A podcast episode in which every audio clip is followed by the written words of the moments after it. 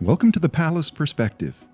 The Pallas Perspective is brought to you by Pallas Capital Advisors, a comprehensive wealth management firm with locations in the Northeast, specializing in financial and estate planning solutions, investment management strategies, and family office services for high net worth families across the country. Well, good afternoon, everyone, and welcome. My name is Shannon Smith, and I'll be the co host today, along with my colleague, James Landry, for today's discussion with Chris Hennessey of Putnam's Business Advisory Group. Today, we will be discussing year end planning, the impact of the election, and estate and the income tax landscape. I've had the pleasure of seeing Chris speak a couple times over the years and always been very impressed with his vast knowledge and insights. We are in a, for a real treat today.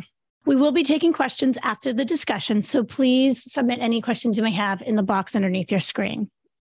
First, let me begin by giving you some background information on Chris. As I mentioned, he's a member of Business Putnam's Business Advisory Group, which is the company's national speaking bureau. He also serves as professor emeritus of law at Babson College.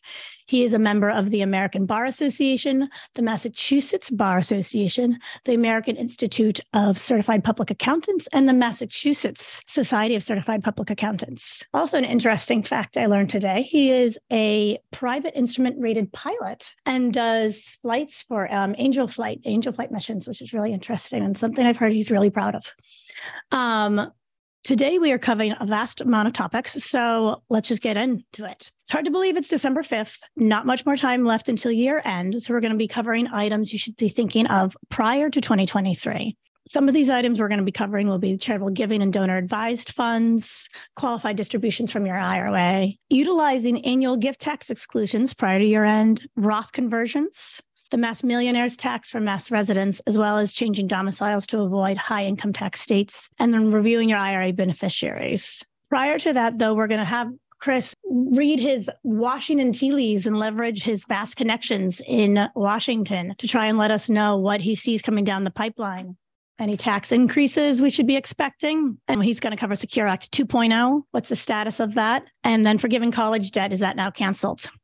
And then finally, what is impact what's already in the law that will impact everyone what are the key provisions of the 2017 tax cuts and job act that are scheduled to sunset on december 31st so without further ado let's take it away Chris, uh, welcome. I'll just echo uh, Shannon's thanks for being with us today and uh, really happy to have you and looking forward to learning today. Thanks, James. Thank you for having me. Absolutely. And so, why don't we talk a little bit about what's going on in Washington, D.C., and we'll talk about what's really on everyone's minds. And that's what happened in the month of November, early November, elections, right? Results. Right. So, what are you seeing down in uh, Washington right now? It's not even over yet because we have a runoff election yeah. tomorrow in the state of Georgia. I'll, I'll come back to that in a second. So, uh, clearly, the House 222 Republicans, the majority in the House is 218.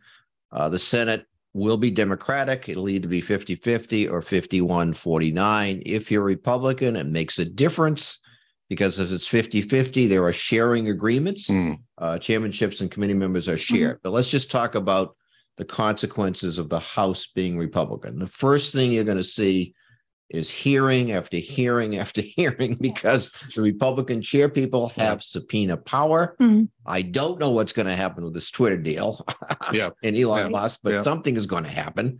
But of more consequence, James, is it's highly unlikely we will see any tax changes between now and at least through 2024 into 2025. Oh, really? Okay. And the reason for that is the Republicans control the House. Tax legislation begins in the House of Representatives. Mm-hmm. They're not going to increase taxes. Now, having said that, the Tax Cuts and Jobs Act does expire, sunset, the end of 2025. And a lot of the provisions in that act apply to everyone. That's really correct. not just a select few. Right. Individuals right. and businesses. Yeah. So I would not be surprised at all to see the Republicans have a piece of legislation somewhere in 2024. That's the last year they'll, right. for certainty, have mm-hmm. the House and extend Tax Cuts and Jobs Act with that legislation. Presumably, the U.S. Senate, uh, being controlled by the Democrats, would not go along with that. Mm-hmm. Uh, but we do have two renegade members. Yeah. yeah. Renegade's my term, by the way. Joe Manchin and Kyrsten Sinema. D- Democratic. Democratic yep. senators. Right. We don't know what they're going to do. But in any event, uh, I think there might be a compromise coming out of that legislation because there's a very important election in November 2024. Right. Mm-hmm. And the Democrats do not want to be put in a position of saying, right. here they go again, the Republicans saying they're going to increase taxes for the middle class if they don't keep Tax Cuts and Jobs Act going. So there could be more gridlock, in other words. Yeah, gridlock is interesting too because uh, the markets historically have done well with mm. gridlock because mm. it's somewhat certain. Now, having said that, Joe Biden goes way, way back with Mitch McConnell. Mitch mm. McConnell will be the minority leader in the Senate. So I wouldn't be surprised to see legislation maybe around immigration, mm. maybe around education, maybe around other issues. Uh, I, I, don't think it's going to be total gridlock over the next uh, three or four years. I know one of the uh, provisions of the Tax Cuts and Jobs Act, uh, which limited the state and local tax income deductions to $10,000 on the federal return, that's been talked about, particularly with Republicans, as being repealed, changed. What are you seeing there? Any activity? Sure. Great question, James. Uh, Kevin McCarthy, who presumably will be Speaker of the House, will have a very difficult job because yeah. between the states of New York and New Jersey, there, I think, 13 members of the House that are Republican, mm-hmm. they're going to push to repeal that because they want to be reelected right. in two right. years. I, I think that's going to be problematic to repeal it. The cost to all of us as taxpayers to repeal it about 85 billion a year. Mm. And if it is repealed, mm-hmm. 20%, uh, the 90% of the benefit goes to the top 20% of taxpayers. Now, maybe you could repeal it with income guardrails. In other words, it's repealed if your income is under a certain amount, 400,000, uh, yeah. something like that, James. Right. But I do not expect it to be repealed. Okay. So it will presumably sunset if we don't keep Tax Cuts and Jobs Act going at the end of 2025 and in 2026 we go back to where we were full deductibility of state and local taxes right and some uh, you know high tax income tax rate states have been proactive because they're concerned about you know their residents leaving their right, states right. and allowing for them to deduct particularly small business owners yes. to circumvent this limit. Can you talk a little bit about that? Sure there's yeah. something called the salt workaround. Right. It only applies to generally to pass through entities s corps llcs these are businesses. Yep. And basically what happens is, is the business itself the actual entity pays your state income taxes so let's say my state income tax is from the entity of 50 grand. So they pay that to the particular state I'm in. And then I get credit for that on my state return. But that reduces my income from that mm-hmm. entity by 50,000. Right. Not by the $10,000 salt limit. Right, right, right. So in effect, I'm getting a $50,000 reduction in income, which is the equivalent of a $50,000 deduction, no $10,000 salt limit. There are actually about 30 states now that have done this. yeah, quite a bit. Massachusetts is one of them. Massachusetts is one, but Mass is kind of funny you only get 90% credit. Ah. So I don't get the 50, I get 45. Massachusetts. So it's not always smart to do it yeah. in mass. You okay. Do the math. So talk with your income tax preparer. Right. Get good advice. Right. But it might be an opportunity there for at the year end people will be thinking about. That is yeah. correct. Yeah. yeah okay. that's absolutely correct. Yeah. Yeah. Might be an opportunity. What, what, you know, speaking of the Tax Cuts and Jobs Jobs Act, under current law, as you said, there are certain provisions that sunset would the salt be one of those provisions that would sunset? Salt would the salt be limitation. One. I just want to remind everyone of what I affectionately call Alpha Mike Tango. Uh, you don't want to know what that is? Yes. It's called the AMT tax. Yes. I call it Alpha Mike Tango because you're a pilot. Because it's yeah, that's true. yeah, but it's not an alternative and it's not a minimum. Yeah, yeah. right. However, AMT is still with us. However, it's only affecting a small number of taxpayers now. But when Tax Cuts and Jobs Act goes away, if it does go away, it'll affect a lot more taxpayers. And if you're in AMT, about seven mm. is the forecast for calendar year 2026. Right. If right. you're in AMT, you are not able to deduct state income tax. Right. You're not able to deduct real estate taxes. Right. Right. Uh, but that's only presumably going to be seven million people. Okay. What are the other major provisions that are going to be sunsetting as well? Besides, well, yeah, shit, it's a good question. Uh, everyone should think about the fact that 2026 it's likely that taxes will go up in a lot of situations. The reason being that the Tax Cuts and Jobs Act brought down the marginal tax rate from 39.6 to 37 at the top, but also increased the threshold dollar amounts to get there. And I just yeah. I printed a tax rate chart. I'll just give you an example. So right now, to get into 37% marginal rate, you got to be over 647,000 of income on a married return. Mm-hmm. But in 2026, that number is going to drop to 518,000. Wow. So that's a big difference. That is. So that's one. A second And one, then it's thirty-nine point six percent right. as well. So That's double the exactly pay. right. Double the Right. pay. Right, okay. Obviously, we talked about another, which is salt. Mhm. Third, which is interesting, is the standard deduction. Uh, the way Okay. this works is that you either itemize your deductions. Most people only really have charity, uh, Mhm. maybe mortgage interest, and the salt limit, or you take the standard amount, whichever is higher. Uh, the standard amount has gone up now. It's twenty-eight thousand seven hundred if you're sixty-five or older. Next year, it's even higher. That's going to come back down again Hmm. in twenty twenty-six. So that's an important one that'll impact a lot of people. Yeah, Uh, And, and there are others, but those are probably the key ones to watch out for. right. This doesn't require any legislation. This is current law we're talking. Current This is law. happening. Right. No, So given that there's no change in Washington, that will be the case when we That'll be the wake up case. on January first. that's right. The, uh, the other one that I should mention, we're going to talk more about it, state and gift tax amount. Mhm. So the current state gift tax exemption or exclusion amount is twelve million sixty thousand. Twenty twenty-three, that'll be twelve point nine million. Mhm. That will sunset. And in twenty twenty-six, depending on inflation, it'll probably be about six point five million per person. So that's an important one. So for ultra wealthy individuals are looking at ways to transfer wealth down a generation. There's a window of opportunity that will close or at least Right. partially close on January 1, 2026. So Yep, I Absolutely. know a lot of advisors are getting in front of clients and saying, "Hey, look, if you can afford to give, now is is it's, it's time to look at that." Exactly right. You know, uh, Tax Cuts and Jobs Act, uh, Chris signed in 2017 by then President Trump. Two years later, another major piece of legislation, the Secure Act, 2019. Yes. So the Secure Act changed a few things, but one of the major things it changed was how we deal with beneficiaries of IRAs Correct. and timing of distributions. Talk to us a little bit about Sure. what's been going on there. So before Secure Act, if you left an IRA to children, and children are now designated as non-eligible designated beneficiaries, Mm, those kids could actually take a small amount out each year for the rest of their lives based on their age, life expectancy. That is gone. yeah.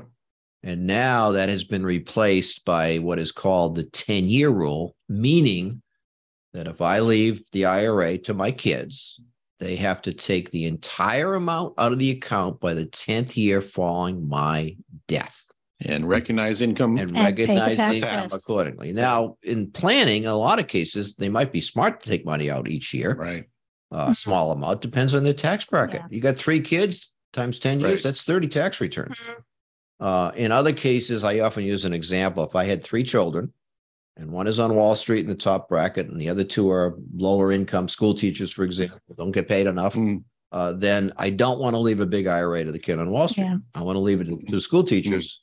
And then the kid on Wall Street should get assets that have a good capital gain step up at death. Yep.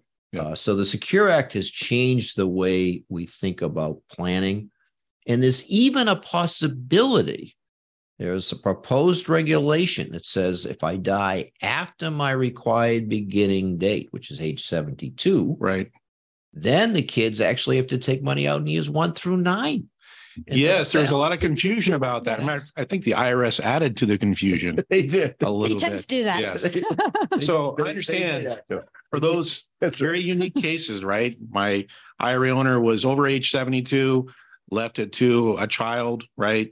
Um, the IRS confused the issue so much that they gave everyone a mulligan 2021 and 2022 and said, you don't have to take anything out. We were, but going forward after 2023, Great. Yeah. then we we have to. So Correct. yeah, Right. yeah, it's confusing. So again, tax your talk to your income tax advisor Right. to make sure you're not Right. tripping a wire and taking money out of your IRA, your inherited IRA. Right. And really important if Yeah. you have uh, one child, let's say that's a spendthrift and you didn't want to leave the IRA Mhm. directly to them to Mm. begin with, and you Yeah. named your trust, you've got to review Right. that. That may Right. not work well anymore. Thank you. We've been hearing a lot about Secure Act 2.0. What is that? What do you, you know, So what are that's a the three key provisions? Yeah, that's a continuation of Secure Act one. Let me give you the background. Yeah. This is great legislation, bipartisan support. Yep. Has passed the House. Okay. Has passed Senate Finance. Has not passed the U.S. Senate. By all indications, it mm-hmm. will be voted on in this lame duck session of Congress by the Senate and will pass. It does a lot to help auto enrollment. in 401k, 403b plans. Mm. Will gradually raise the required beginning distribution age from 72 to 75. That'll take 10 Mhm. years to fully raise it. Okay. There are some differences, by the way, between the Senate bill and the House bill that have Mm. to be resolved. It will increase the catch up amount. Uh, it'll do some other things to Roth accounts and so. So it's good legislation. Yeah, good. And you, like you said, bipartisan support. So Yes, James. Yeah. very likely. That's Interesting. great. Yep. Did canceling student debt get canceled? Yeah, Where right. are we with Is that? that happening? Almost. That- Here's the quick background. A Circuit Court of Appeals canceled it. Yeah, They've decided 3-0 vote.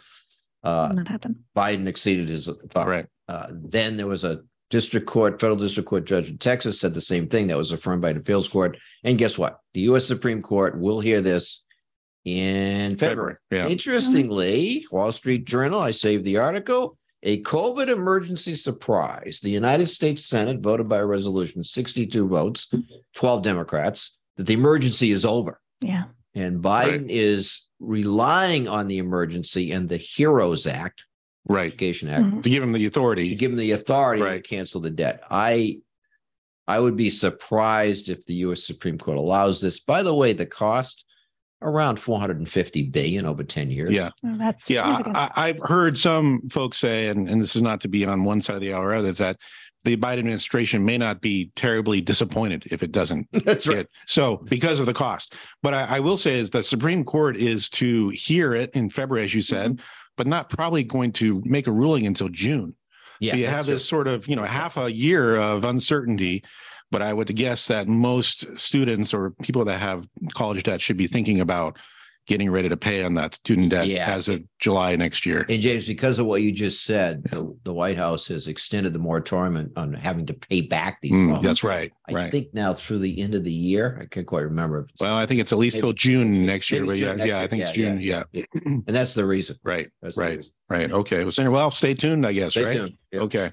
Stay So here we are at year end Yeah. planning, right, Shannon? I know you're talking to all kinds of clients about things they can be doing uh Next couple for weeks. you know yeah right next Right. couple of weeks for holidays it's it's almost over right um so chris from your vantage point as as a tax practitioner as a lecturer what are some blocking and tackling that people should be thinking about as we come into year end to set themselves up for at least avoiding any surprises in April of of 2023 when they uh, start preparing their returns Sure, or finish sure. preparing their returns. Well, there's two or three easy ones. Uh, one easy one is when do you pay your fourth quarter estimated tax payment Mhm. to the state you live in? Yeah. If you have state income tax, Yeah. you can pay it now and deduct it this year, 2022. You can pay it in January, deduct it in 2023. Oh yeah. And that's just simply projecting what you think your Right. tax situation is going to be this year versus next. And that's true with other Yep. items too. Mhm. That's like paying ahead on your mortgage, maybe an extra payment and you get the interest, you know, that's Right. deductible. Right. And Right. along with that is Right. charity. This Yeah. is the time of year most people make charitable gifts. I certainly do. Mhm. Uh, and so again, you kind of think about your tax bracket, but you think about something else. If I'm using that standard amount, that standard deduction amount of 28,700, then maybe I want to get over that amount. I want to go Okay. higher. So maybe I triple up on charity this year. Yeah. That's going to save me money. And I do that using a donor advisor fund Sure. Bunching your deductions. bunching my Yeah. deductions exactly right, so Yeah. so the charity could get let's say i do 30000 i typically do 10 charity's still going to get 10 this year next year and the following year but i get a $30000 deduction. And again Okay. that's a tax bracket play. Yep. Uh, where's my tax situation going to be this year versus next year? Now the one thing i can tell you we just published uh, at bottom our tax rate chart and because of inflation the threshold dollar amounts have gone up a little bit so if your income's exactly the same and your deductions are exactly the same next year, your taxes should be a little lower next year. I would think. Yeah. than they are this year. Right. So those are all So- year-end planning, and then of course the Roth conversion. Okay. Yeah. That was a class. So never too late. Right. Never too late. The Right. Roth conversion is interesting because you are converting typically an IRA into a tax-free IRA, the Roth, but you pick up that dollar amount of conversion is income on your return. hmm Mhm. So there are some strategies to try to offset that tax bite. Yeah. Uh, one is Would- business owners can offset the conversion income with an operating loss. But there's another one that's very interesting. It's probably somewhat rare, but not as rare as you'd think nursing home care. So Yeah. I'm in a Great nursing point. nursing home. I'm in. I don't qualify for Medicaid. Mhm. I'm 78 years old. I have a million dollars in an IRA account. That's my only income is the distribution from that IRA. But my medical costs are 160,000. Mm. That's deductible Yeah. to the extent it exceeds 7.5% of your Okay. income. So Right. I've got a big deduction, a little bit of income from my IRA, create more income through a Roth conversion. It's kind of counterintuitive to try and create more income, but Right. Right. It but worked with offset- us, yeah, offset the that- negative it does about- upset. Yeah. Speaking of counterintuitive, um, losses can be something that can be a gain, Mhm. right? From a tax perspective, Exactly. you know, it's sitting in here in 2022. It's been a tough year Right. in the markets, and a lot of portfolios have losses. We've been at Pallas trying to capture losses, but what is that doing for clients? So, so what that's doing, James, is there are a lot of situations where you know, you've got losses, but now is the time when you're getting capital gain distributions from mutual funds. You might have some some some positions that are up. You offset the gains against the losses, and maybe you've got a loss situation, but you think that position's going to do fine, and you do what's called tax loss harvesting. You go into a similar position, but not one that's identical. Uh, and, Yep. and that's very smart what you're doing Right. to do that at this time of year before the end of the year. Because if you can't use the losses this year, you can use them perhaps in future years when you have Correct. you know, capital gains or uh, I think losses can offset up to three. Is it still $3,000? dollars of Yeah. income? Yeah. Yeah. Yeah. Well, speaking of uh, income taxes and dealing with change, right? This year, the at least in Massachusetts, the voters decided Yeah. to pass into law this. They're called the fair share tax. Sometimes they call it the Massachusetts millionaires Right. tax. I know we have listeners that are outside of Massachusetts uh, as well listening in today. But you know what? For Massachusetts isn't the only high state. You think of California, Maryland, New, New Jersey, York. New York. What are people thinking about in ways to deal with these painful state income taxes? So there's two strategies. One's relatively easy, the other's not so easy. Okay. The relatively easy one is move. Okay. Is that easy? I mean, depends on kids. Talk to my wife to see how easy that is. Yeah. Yeah. So just so everyone in the listening to the podcast knows, there's an app that I use called Tax Bird, T A X B I R D. That's the first one for me. Tracks where I am every day by GPS. The Massachusetts rule, and this is similar to most states, I got to be out of Mass 183 days. I can be anyplace else. They don't be, have to be consecutive. That's step one. Now, in my case, it's Florida. Step two is establish domicile there, get a driver's license, register to vote, get Okay. bank accounts, get doctors, a whole bunch of steps you have Right. to do. Right. Now, as you just said, and Shannon agreed, it's not easy if you have family here, you've got Mhm. grandkids, whatever it may be. Sure.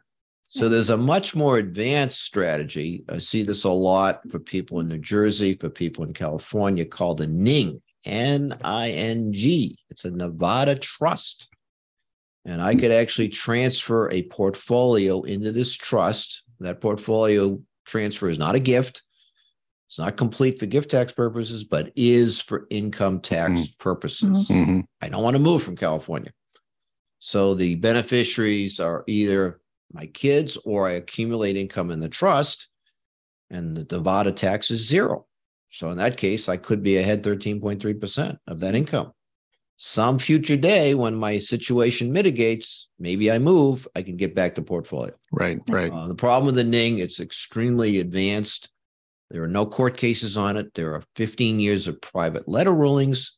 Does it work? Yeah, I- I think it does. New York outlawed it in Right. 2014. Mhm. Connecticut as well. Connecticut as well. Yeah. California thought about allowing Yeah. but they couldn't get the legislative Right. support. Right. Right. Yep. But here in New England, we've used New Hampshire Yeah. for that Yeah. very purpose. So your Yeah. state Yeah. can use. Same thing. Right. Yeah. Right. Yep. So that's yeah, as you said, an advanced strategy, one that you would want to certainly talk with legal and tax Correct. counsel together on Right.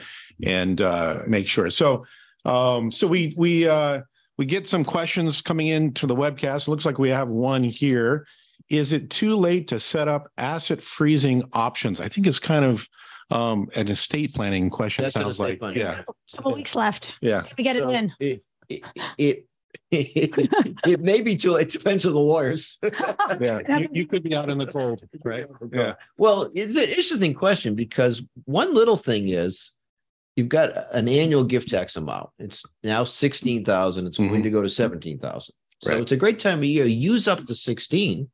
Usually Yeah. it's kids or grandkids. Yeah. And then immediately next year, do the 17. Yep. Another thing, grandparents love this 529 college savings Sure. plans, right? Mhm. Uh, you actually can front end them with five years of either the 16 Sure. or the Yeah, 17. yeah. Yeah. And if you do one in December, it's really six years. If It's do really six December, years. then That's right. Yeah. That's exactly right. Yeah. So, so that's another Yeah. one that, that, uh, but a major transfer, maybe you can get it done. Uh, maybe you can get a trust set up Right. between now and the end of the year, but it's getting close. right, it is. Yeah, P- estate planning attorneys are very, very busy this time of year. Yeah, especially here in Massachusetts with what just passed. Right, Right. with the right, millionaire's tax. right, Yeah. right. Well, well, the millionaire's tax. I, I mean, notes on it. I did some research, and I- and I do live uh, close by here, uh, and it's all it's supposedly going to impact six tenths of one percent of mass households. Mhm. But again, it it could be a domicile issue. It could be thinking Yeah. about okay, like let's say I'm a corporate executive and I have stock options. Mhm. Maybe I want to exercise them Mm. this year, not next year, Yep, Accelerate income. to avoid an additional four percent Yep. tax Yeah. uh, on, on the millionaire's tax. that's right. Yeah. That's So right. there's some planning that you definitely have to think about. Yep, yep. Again, Actually- counterintuitive, you know, accelerating that income tax. You want to pay more taxes this year for mass residents if you can. Right. So next year. So accelerate income, decelerate income, really depends on your situation. It does. And where do you think you're going to be this year versus next It year does, and yeah. where you live? Right. Uh, so a lot of factors to consider there. One more thing here, and this really um, business owners, right? Um, C corp versus S corp. Um, what are some of the things that a business owner would think about that would be um, considerations when when figuring out do I C corp, S corp, LLC? Sure. from a tax planning standpoint. I'm sure there are reasons that you'll consider one or the other for asset protection and liability and so forth. But from a tax planning standpoint, any considerations there we should. A- absolutely. Yeah. So the the C corp is a separate taxable entity. And the C corp rate is 21%. By the way, that is not part of Tax Cuts and Jobs Act. Uh, okay. so for that to change would take a separate vote of Congress. So basically it's permanent. Right. I mean, Yeah. everything's permanent. The S corp rate depends on what your top tax rate is. Presumably it could be 37%. Sure. Yeah. That's a 16% spread. Or soon 39%. or certain 39. Yeah. That's a big spread. Now, Right. some business owners get what's called the 199 alpha deduction. Right. It's a- another 20% deduction, but it's still an 8% spread. Sure. So a lot of S's are thinking about going C. Now, there's another reason. If I'm a business owner and maybe I'm going to sell my business six, seven years down the road, I've got to consider being qualified small business stock Hmm. only C corp stock would qualify. Got to wait five years. Right. So want to get the clock going. Yep. And if I use this, I can exclude up to $10 million a gain on the sale of those shares. Okay. Wow. It's significant. It's very significant. And, and I can actually exclude more than 10 because it's 10 per taxpayer. Yeah. Yeah, and so is that that's federal? What about That's income, federal. state level? Is that State level, Yeah. most states do not recognize qualified small Okay. business stock. Uh, so it's it's a federal thing. Yeah. yeah. so? Uh, that's great. So just practically speaking, if it, a business owner thinks there could be a liquidity event Right. in five or six years, hey, let's look today. Right. Right look at today. what's the right type of entity to be in so you set up Yeah. yourself up for a tax Right. efficiency in the future Right. um great well uh, Yeah. shannon Well, we are taking questions. So as I said, please submit your questions in the box below the screen and we'll be happy to answer them for you. Let's see if we have any coming in. you know one thing while we're waiting there is um from a business owner standpoint trying to accelerate expense items into the current year Yeah. Something as practical as hey if if you're not planning on paying for it this year you can put on a credit card pay that credit card bill next year but it still counts as an expense for 2022. Yeah, and the- deductible, Yeah, right? the other thing, if Yeah. I was a business owner, I look at is what's called my 179 deduction. Oh, okay, yeah. Sometimes called bonus depreciation. yeah Uh, I can do over a million dollars in that. And and maybe I'm going to buy Yep. equipment anyway. sure And this is a better year because maybe I had more income this year. Right. problem. And again, it's just planning. yep yep Uh, another interesting item. Uh, I don't know how many how many listeners would have this, but if I'm working for a company and I have company stock in the 401k plan, uh, and I'm thinking about retiring, net unrealized depreciation, right pulling those shares out to a regular account. Now, interestingly, some stocks are down in value, and when you use NUA, you pick up the cost what you paid for those shares in the right 401k plan Right, as right. income. You can reset the cost basis. Yep. Buy at a cost basis of 40, and now the stock is per share, and now the stock's trading at 10. I can sell all the shares of my 401k plan and buy them back at the new price of 10. Okay. I avoid the wash sale rule. Yeah. So that's something people should consider if they're in that situation. Net unrealized appreciation, NUA, NUA, I've heard it called, you know, so yeah. Um, and you have to, do you have to separate from service from the company Yes, in order to do do. that? Okay. Yeah. Yeah. So, right. All right. Looks like we have a question that came in Okay. about incentive stock options. So can you exercise incentive stock options without triggering AMT, which, you know, you renamed? Uh, But um, and what the risks of doing so? All right. So ISO incentive stock option planning, again, this is a good time of year to do so because what I would be looking at if I had ISOs, I'd be looking at exercising enough options where I don't cross over into AMT Mhm. Because those exercises are totally income tax free. Mm. If I do cross over, then maybe I actually want to sell something like shares of stock to increase my income, which increases the crossover point. Right. Uh, there is another thing I can do, a little technical, called a disqualifying disposition. Hmm. Uh, and that would avoid the AMT, Shannon. So, so this is a good time of year to review ISOs and indeed non-qualified options. Sure. Depending on what tax rate I'm in this year versus Yeah. next year. Yeah, I spoke to an individual uh, recently who has a significant amount of non-qualified stock options, and he asked uh, me, you know, I feel like the stock price is where I want it to be. I'm thinking of taking these down this year or next year. What do you think? I said, well, look, if you like the stock price next year, you're going to pay four percent additional Massachusetts Yeah. income tax on that. So you might want to take these down before the end of the Yeah, year, That's a great point. right? Yeah. So uh, uh, that was a no-brainer almost, you know. So yeah. Yeah. All right. So it looks like, do we have any other questions? No other questions? And I think we're coming up on uh, time here. So, Chris, uh, on behalf of myself and Shannon and the entire Pallas team, just want to thank you very much for being with us on the Pallas. Perspectives webcast. Uh, your knowledge and insight are, are extremely helpful and I know useful as we turn the page on 2022, looking forward into the new year. To our listeners, thanks so much for participating and for sharing a few of your questions with us. For more specific questions about your particular situation, we do encourage you to reach out to us through our website, pallascapitaladvisors.com. As a reminder, any advice given on the Pallas Perspectives webcast is general in nature. It's not intended to be specific to any particular situation. Each of you that have a question is encouraged to seek the advice of his or her tax uh, and legal professionals concerning any matters related to tax and legal considerations. Pallas Capital Advisors LLC is a registered investment advisor. Any decision about investing should be undertaken only after careful consideration of the investment's risks, costs, liquidity, or lack thereof in the investor's time frame. And certainly, thank you again for listening. We wish each and every one of you a safe and healthy holiday season. Thanks and have a great day. Thanks so much, Chris. Thank you. Thank you, Chris. Thank you. All right. Happy holidays, everyone. Take care, everyone. Pallas Capital Advisors LLC and its representatives do not provide legal or tax advice. You should consult a legal or tax advisor regarding any legal or tax information as it relates to your personal circumstances. These materials are provided for general informational and educational purposes based on publicly available information from sources believed to be reliable. PCA cannot assure the accuracy or completeness of these materials.